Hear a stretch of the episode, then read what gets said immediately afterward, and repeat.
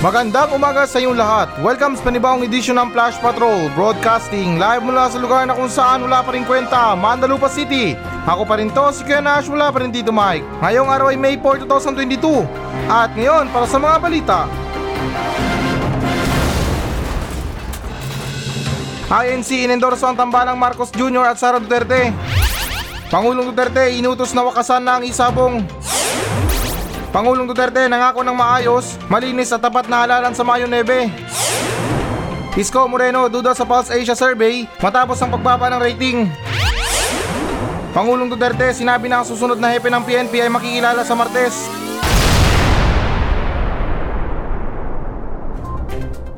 INC inendorso ang tambalang Marcos Jr. at Sara Duterte. So okay guys, na alinsunod sa ulat ng Manila Standards, inendorso ng Iglesia ni Cristo INC ang tandem ni Ferdinand Marcos Jr.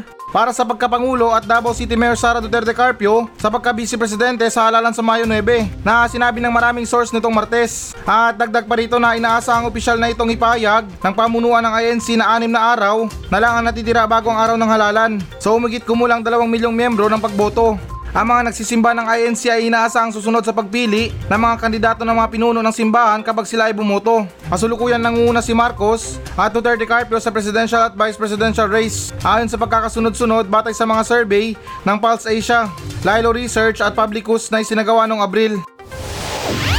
Wala na, finish na, may panalo na yata. Ultimo mga sugo ng mga Panginoon nila, umendorso na. Alam nyo guys na ito marami akong sasabihin dito tungkol sa mga ganitong klaseng bagay. Kasi unang-una sa lahat guys na alam ko itong sa INC pasintabi lang, hindi ako naniniwala guys na sa dalawang milyon nilang miyembro ay susunod talaga kung sino ba dapat ang bubutuhin nila. Kasi syempre na hindi naman sa amin na masama sa dalawang milyon na yan. Imposible na kahit dalawa dyan or tatlo walang Lenny. Or walang Isko, walang Leo de Guzman, walang Manny Pacquiao, walang Ping Lacson. Nirerespeto ko guys yung reliyon na Iglesia ni Cristo at sa lahat ng mga reliyon sa mundo. Pero guys na pagdating dito sa mga pag-endorse na to, um, parang pangit naman kasi na pati yung mga miyembro natin uutusan natin na oh, ano tayo dapat ha, bongbong Marcos tayo. Ewan ko lang kung ganun yung utos nila pero syempre sa mga ganyan eh parang pangit naman talaga pakinggan kung pati miyembro nila uutusan nila na yung gusto nilang botohin dapat botohin din nila. Sa anong dahilan? Eh ito guys na hindi naman sa amin na masama na ika nga ni Soriano. Yung ano, yung ministro ng dating daan ba yun? Sinabi niya na wag mong hikayatin yung miyembro mo na botohin yung gusto mo. Dahil ano, sa utos daw ng Diyos. Paano kung kurap yung ano nila, yung binoto nila? Eh di ibig sabihin mali din yung Panginoon nila. Hindi ako galit guys, nalulungkot lang ako para sa mga miyembro na parang kailangan pang utusan na kapag sinong ano sinong kandidato ng boss nila or pinaka leader nila, yun dapat ang botohin din nila. At saka sa mga Biblia na yan na naniniwala naman ako hindi naman sa amin na masama. Kahit halongkatin pa natin dyan, walang nakasulat dyan tungkol sa mga eleksyon na dapat makialam or may pakialam. Hindi naman sa sinasabi na talagang nakikialam sa eleksyon. Pero syempre na itong ano na to, itong mga pinag-uusapan natin ay tungkol sa mga bilang ay talagang ano malaking ano yan, malaking ano bang tawag dyan, yung parang big deal ba na sa mga eleksyon. Kasi syempre namantakin mo ba naman dalawang milyong membro. Iba pa yung mga religious leader dyan. Seryoso lang guys na ayaw kong masamain to na alam ko na walang masama kung meron tayong gustong botohin pero yung manghihikayat pa tayo ay parang ibang usapan na yun kasi paano kung nagkamali ka? Sabihin na natin na ano, worst case scenario na nagkamali ka na in-endorse. Tapos ano, ginamitan pa natin ng pangalan ng Diyos or sino mang sinasamba natin. Eh di ibig sabihin tama si Soriano na sinungaling or mali din yung Panginoon mo. Kaya ewan ko ba guys na itong mga kandidato na to, imbis na sa tunay silang Panginoon na lumapit or kung anumang Panginoon yan, lumapit sila at ipagdasal nila na manalo sila. Pero yung nangyayari ngayon parang sa tao or sa mga pinuno sila lumalapit. Dahil doon na rin sa dahilan na yon na ano, ina-advantage nila or tinetake advantage nila yung pagkadami ng ano ng mga miyembro. At saka speaking sa mga INC guys ha, ito hindi naman sa ano ha, binibigyan ng katatawanan. Dito sa Metro Manila, parang pansin ko napakarami ng magagandang mga ano nila eh, yung mga churches nila. Kahit saan kayo mapunta guys, talagang merong ano, merong church ng INC. Na parang masabi ko na rin na para silang ano eh, para silang McDo at Jollibee. Kahit saan ka mapunta, meron din. At alam nyo guys na may mga kaibigan din ako na INC na sobrang bait talaga. Yung tipo na kapag sila ang kasama mo parang gusto mo mag-INC. Dahil hindi naman yan tulad ng mga ibang tropa natin na parang talagang busabos or hindi naman kaya walang wala nang sinabing maganda, puro mura na lang, puro kalukuhan na lang. Pero pagdating sa INC talagang ano, nagbibigay sila ng turo tungkol sa Biblia. At actually guys na dito sa Mandalupa na pinamumunuan ni Mayor Cookie Kwangko, Meron akong naging kaibigan dito na INC na hinikayat niya ako na ano, sumapi sa kanila. Nung una, hindi ko alam mga iglesia ni Cristo. Ang pagkakaalam ko lang talaga o yung parang familiar lang sa akin yung words na INC. Tapos sinabi nila sa akin na ano, sumapi daw sa kanila. Pero hindi naman sa amin na masama. Parang ano lang, panghihikayat lang ba na um, gusto mong ano, gusto mong sumapi sa amin para maging relyosyong tao ka? Maganda yung ganun guys kung tungkol sa mga pagiging relyoso. Pero kung usapin sa mga pagboto sa mga ano nila, sa kandidato nila, ay ibang usapan na yan. Pero anyways guys, na continue tayo dun sa kaibigan ko na hinikayat niya na ako na maging ANC. INC pala, ang sagot ko sa kanila, matagal na akong INC. High school pa lang ako, INC na ako. Kaya itong kaibigan ko na nagulat siya na INC pala ako. Pero yun lang, hindi niya alam yung ibig ko sabihin na yung INC na sinasabi ko ay incomplete sa mga subject ko. Kaya ayun, hindi ako nakagraduate. Pero seryoso guys na lahat ng mga INC na kakilala ko, sobrang napakabait nila. Wala akong reklamo sa kanila guys. Ultimo na saglit na kita lang, talagang nang lilibre. Hindi naman sa buraot ako ha, pero yung konting kita mo lang na, uy halika, kain muna tayo. Uy halika, kumain ka na ba? Ganon, mga tanong nila agad. Hindi naman sa nagrereklamo sa mga tropa ko ngayon. Nagpapasalamat ako na ngayon yung mga tropa ko ngayon. Pero iba pa rin yung bungad ng mga tropa ko ngayon sa dati kong mga tropa na INC. Kasi sila tulad ng sinabi ko, kapag nakita mo sila o nagkasulubong kayo sa kalsada, yung mga kaibigan ko na INC, ang sasabihin agad nila na, uy, kumain ka na, kain muna tayo. Na, uy, kamusta ka na? Pero sa mga tropa ko ngayon, parang hindi naman sa nagtatampo. Pero sa tuwing nakikita kami sa kalsada or sa mga daan na yan, iba talaga yung bungad nila sa akin eh. Itsura pa lang alam mo na, na, uy, pre, kamusta? Tapos ayun, end of the story na. Kamusta lang yung pinakamagandang part. Yung sunod nun, baka naman may pera ka dyan, pautang. Pero ganun pa man na mabalik tayo sa balita, um, itong ano na to, itong pag-endorse na to, um, parang naisip ko na to dati. Hindi naman sa minamasama, parang ano ba, parang dumaan na to sa isipan ko dati na parang expected na to. Akin-akin lang naman, hindi naman sa paninira. Kasi para sa akin guys, kulay pa lang ng plug ng ano ng INC. Kahit di natin sabihin, alam naman natin, di ba? Baka naman yung kulay puti, ping lakson. Hindi, biro lang na yun lang bigla ko naisip. Pero ganun pa man, well, wala tayong magagawa. Hindi naman sa pinipigilan ng kagustuhan nila. Yung para sa akin lang dito na medyo pangit kung pati yung mga miyembro natin hikayatin natin. Pero who knows, malay ba natin guys or hindi natin alam na yung pinili nila totoo or tama. Ewan ko lang guys ha, pero syempre sa mga ganitong klaseng pagpili or pag-endorse ay parang sumusugal na rin tayo sa reputasyon natin. Kasi ito, diinan natin ng konti ha, paano kung nagkamali? Eh di ibig sabihin parang sinusuportahan na rin nila yung pagiging mali.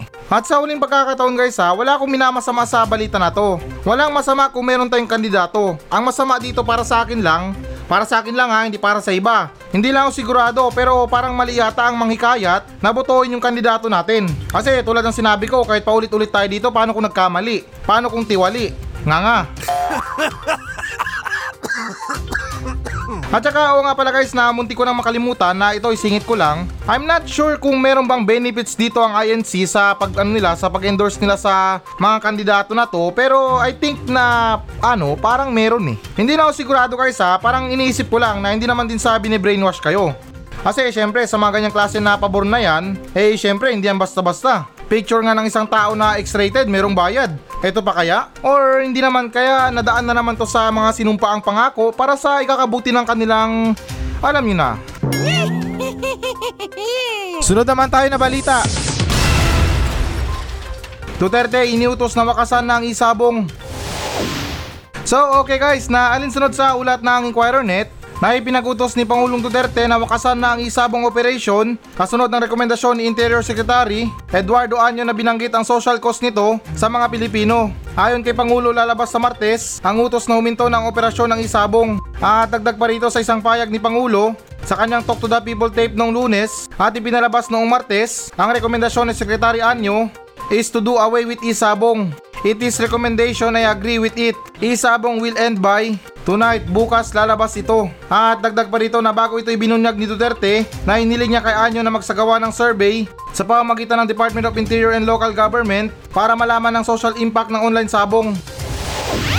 Um, okay, so sa balita na to, parang dalawa yata yung thoughts ko dito ah. Which is yung good and bad. Although na mahirap pagpilian guys, pero um, hindi ko alam kung saan ako kakampi. Or para sa akin na hindi ko alam kung ano yung pipiliin ko. Kasi nabanggit ni Pangulo na malaking tulong to sa gobyerno dahil yung online sabong ay nakapagbibigay sa gobyerno ng mahigit 600 million kada buwan. 600 million guys ha, malaking tulong yan para sa mga pondo natin. Hindi ko lang alam kung pondo natin or pondo ng bulsa nila. Pero malaking tulong na rin yan sa mga relief operation or sa mga tulong-tulong na ganyan. At least na meron tayong mga handa na pondo. Ewan ko lang kung saan gagamitin. Bale, yun ang nakakalungkot or yung bad na opinion ko. At doon naman tayo sa good na malaking tulong din to para sa mga pag-rehab sa mga sobrang addict na sa mga online sabong. Kasi dati guys, pansin ko ha, itong mga grab driver na to talagang nakatambay yan sa mga Jollibee, sa mga Chowking, McDo, or hindi naman kaya sa mga gilid-gilid kung saan marami mga restoran. Pero ngayon guys, parang kukunti na lang sila. Kasi yung iba nandun na sa online sabong or yung mga pitmaster na yan. Yung istasyon talaga ng mga online sabong.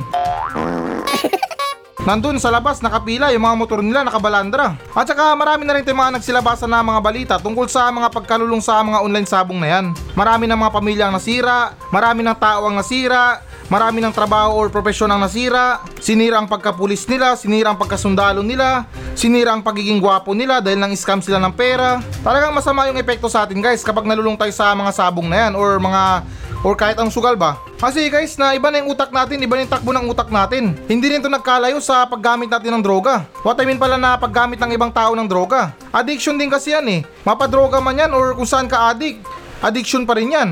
Kaya ako guys, na laking pasalamat ko rin sa sarili ko na hindi ako nalulong sa mga sugal na yan. Kahit online sabong guys, yung mga pagtaya sa mga sabong na yan, wala talaga. Never kong naranasan yan guys. Kaya sobrang pasalamat ko talaga na wala akong addiction sa mga sugal.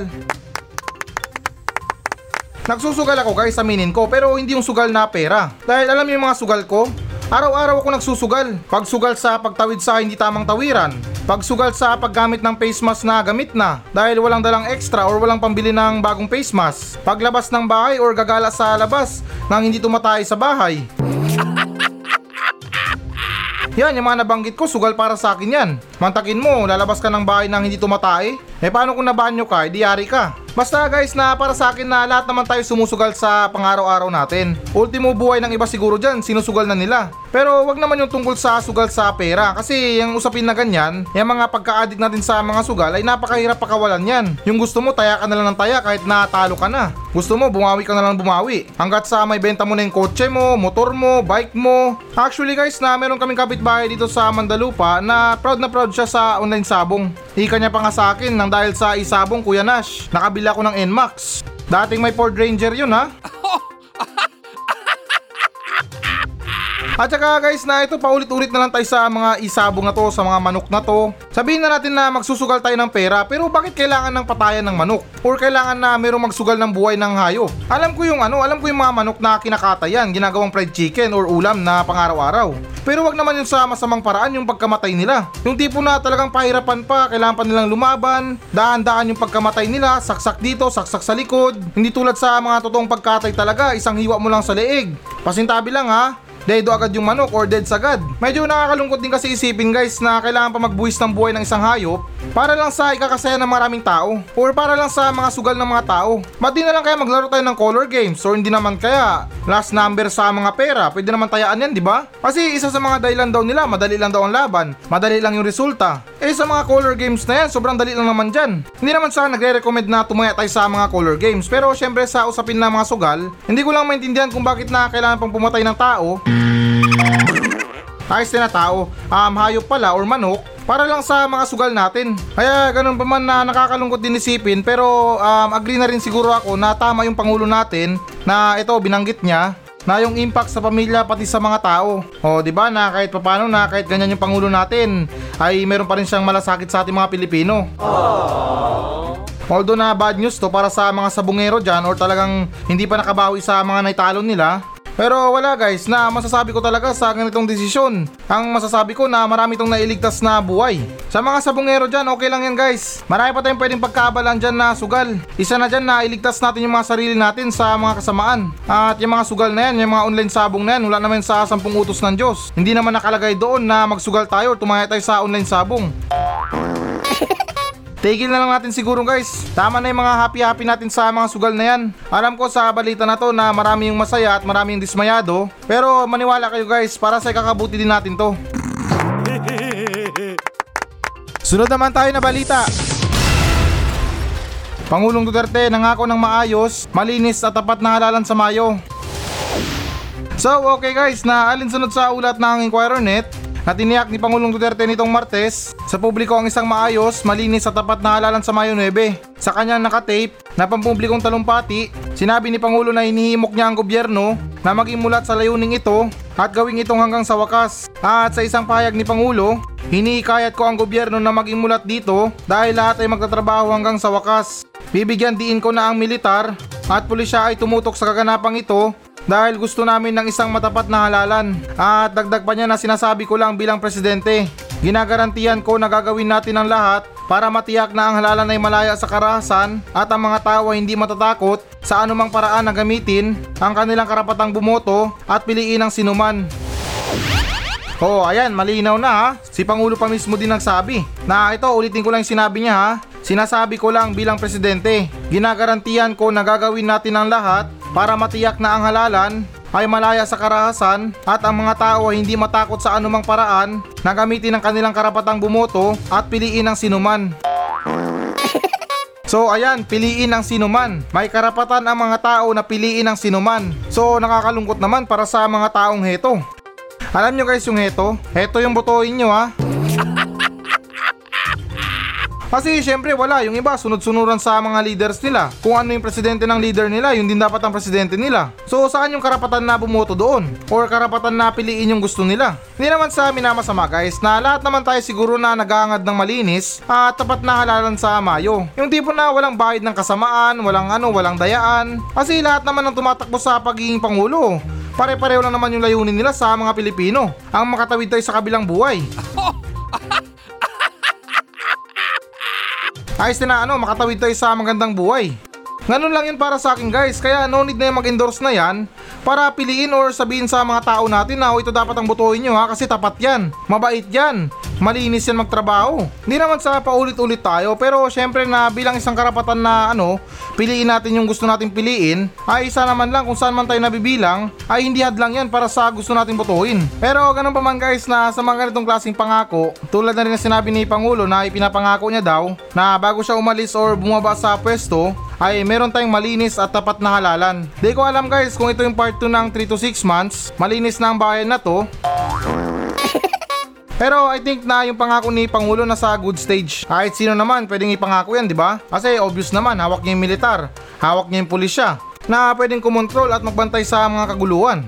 At nga din pala guys na ito habol ko na rin. Alam ko sa mga araw ng eleksyon marami talagang mag-absent para sa mga trabaho nila. Kasi sa mga ganyang klase na araw ng eleksyon ay dyan talaga nagsisilabasan yung mga pera. Na alam nyo na sa mga alok-alok na yan, sa mga pagsulsol para butuin yung ganito, si ganyan. Eh kasi yung iba handang isakripisyo yung sahod nila sa isang araw sa minimum para sa mga dalawang libong matatanggap sa mga ano na yan, sa mga pagboto na yan. Pero guys, na reminder lang ha, wag natin tangkilikin yung mga vote buying na yan. Dahil alam ko na desperado tayo magkapera, pero masamang pangitain to para sa isang kandidato na bumibili ng boto. Mantakin nyo na lang kapag naupo yan. Pagkalaki-laking pera na gastos nila or nawaldas nila sa pangangampanya at sa mga vote buying na yan, tingin nyo hindi yan babawi? Yung sabongero nga, talo lang ng sandaan sa online sabong. Talagang gigil na gigil bumawi. Kaya ganun pa man guys na ingat-ingat na lang sa araw ng eleksyon at talagang botohin natin kung sinong gusto natin botohin. Pero kung sumakto naman yung vote buying natin sa kandidato natin, para sa akin goods na yan, okay yan. Dahil binoto mo na yung napupusuan mong kandidato, tapos nagkapera ka pa. Pero syempre, importante, joke lang yun. Huwag na huwag kayong tumanggap ng mga pera sa araw ng eleksyon, baka mapasama pa kayo. Kung yung kandidato may uupo sa pwesto, kayo naman ipapasok sa kulungan.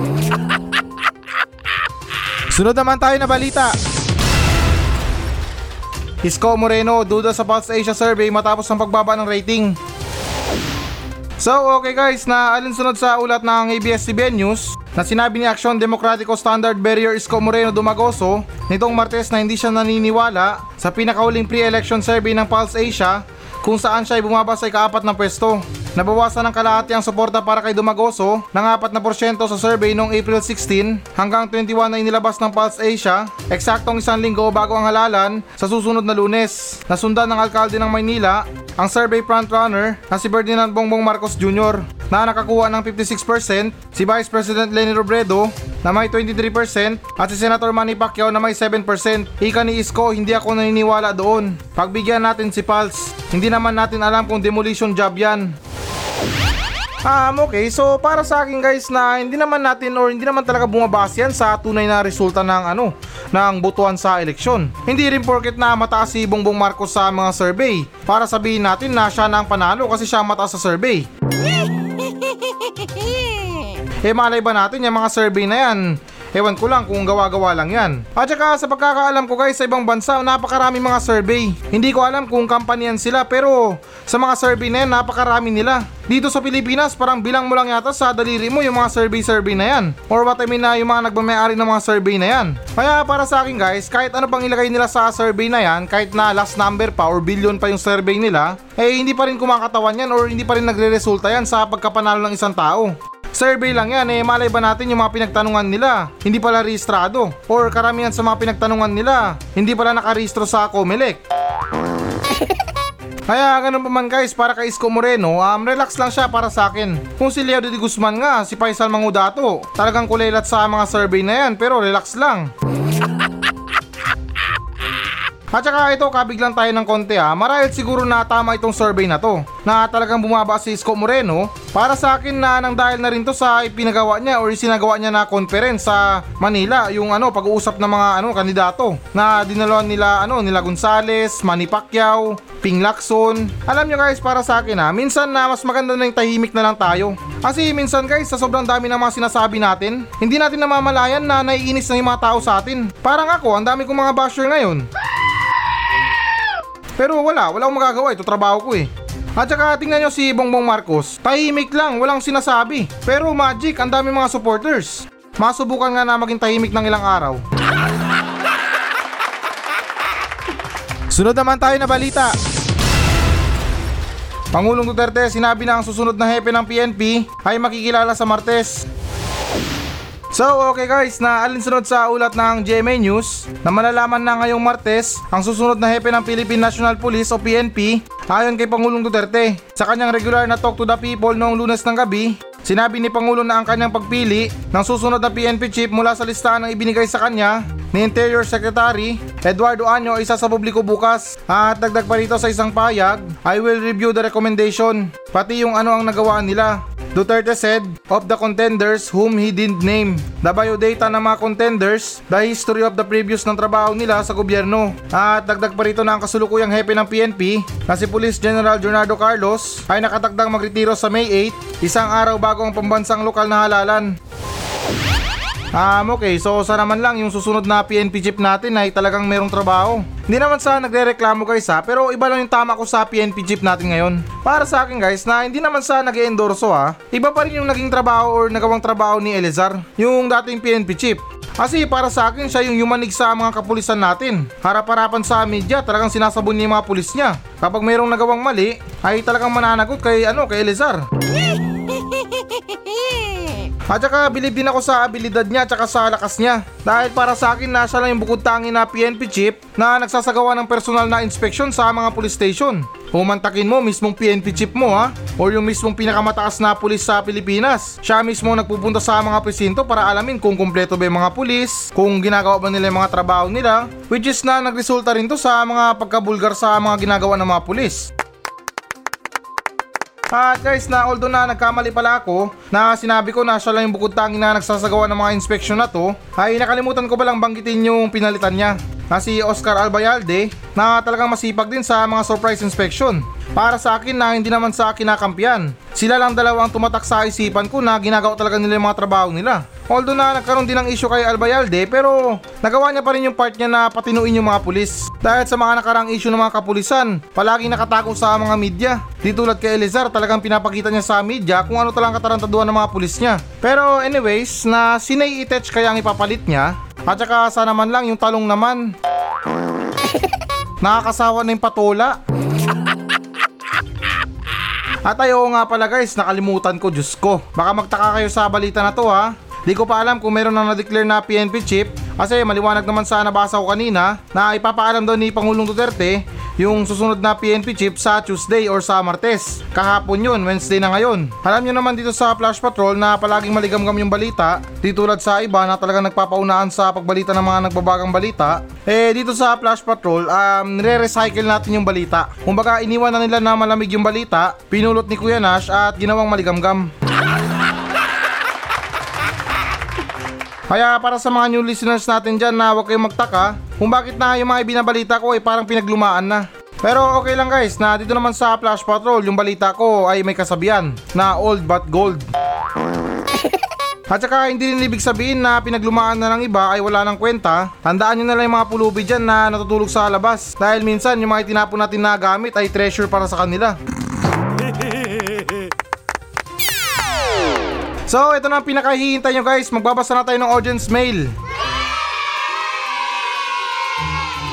Mula pa rin to sa mga nagmensahe sa atin sa Facebook page ng Flash Patrol. At ganun pa man na nagpapasalamat pa rin ako sa mga nagmensahe pa rin sa atin. Kahit na paisa-isa na lang or padalawa-dalawa na lang ay nagpapasalamat pa rin ako na kahit papano ay meron nagmensahe sa atin. Na kahit din minsan yung mga audience na nagmensahe ay paulit-ulit na lang din. Pero para sa akin na okay lang na masaya pa rin ako dahil kahit papano na sila ang patunay na nandyan pa rin sila para sa Flash Patrol.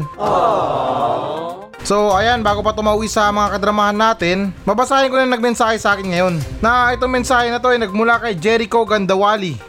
Ito ang sinabi niya, Kuya Nash, pahingi naman ng tips kung paano maging mayaman para sumarap ng buhay ko at mabili ko na yung lahat ng gusto ko. Yun lang Kuya Nash, maraming salamat.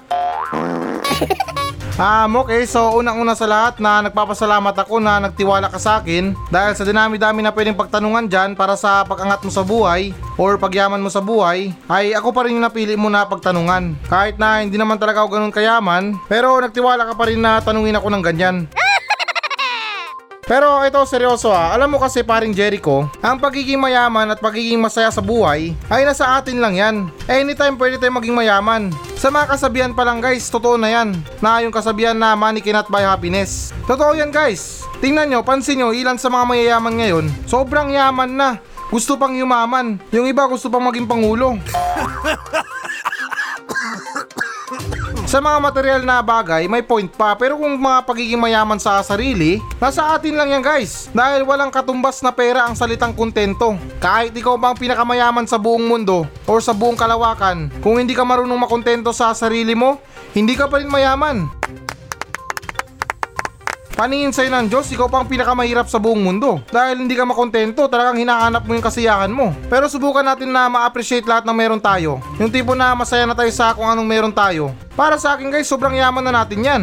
Kasi kontento na tayo, masaya na tayo sa anong meron tayo. Samantalang yung ibang mapera na tao, talagang hindi magkandamayo sa paghanap ng kasiyahan nila. Talagang kumakayod, talagang ginagawa ang lahat. Nagpapakahirap sa paghahanap ng pagiging kontento nila. Eh kung marunong tayo makontento, ano pang irereklamo natin? Para sa mga dumarating pa, bonus na lang para sa atin yan. Kaya yung punto ko lang dito is yung pagiging mayaman natin nasa atin lang yan. Mga material na bagay guys, nandyan lang yan. Pwedeng pagipunan, pwedeng pagpaguran. Pero yung pagiging mayaman talaga natin ay yung marunong tayo makontento sa buhay. At saka kung tungkol naman sa mga material na bagay, para sa akin na no need na makinig sa mga mayayamang tao. Walang kwenta yung mga advice nila. Hindi naman sa amin na masama para sa akin na madaling sabihin na lang yan kasi mayaman na sila. Ang magandang tanungin dito yung sarili natin. Kung kaya ba natin na maging mayaman. Pero kung ako man ang tatanungin nyo guys, para sa akin na mas gusto ko pa na sakto lang yung buhay ko.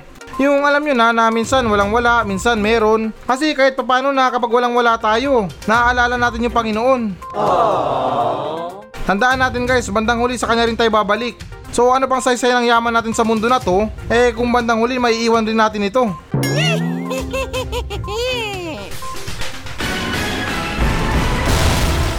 Hello guys, na bago natin tapusin ang show na to, uh, hinihikayat ko lang yung mga audience natin na mag-message sa akin dito sa Mandalupa Station para sa mga reklamo nyo sa kapitbahay nyo, reklamo nyo sa asawa nyo, sa mga kaibigan nyo, at kahit sumbong na rin para sa mga katarantaduhan dyan sa lugar nyo. At kung boring ka naman, pwede naman kayo magpa-shoutout sa akin ng buong angkan nyo. Mula ninuno nyo hanggang apo, isa-shoutout natin yan.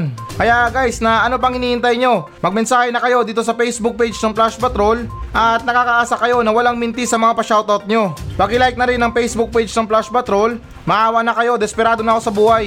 Kaya ulitin ko, para sa mga reklamo sa buhay, reklamo sa kapitbahay, reklamo sa mga tao, ay huwag kayong maya na magmensahe sa akin sa Facebook page ng Flash Patrol dahil actionan natin yan ng makabuluhang kalukuhan.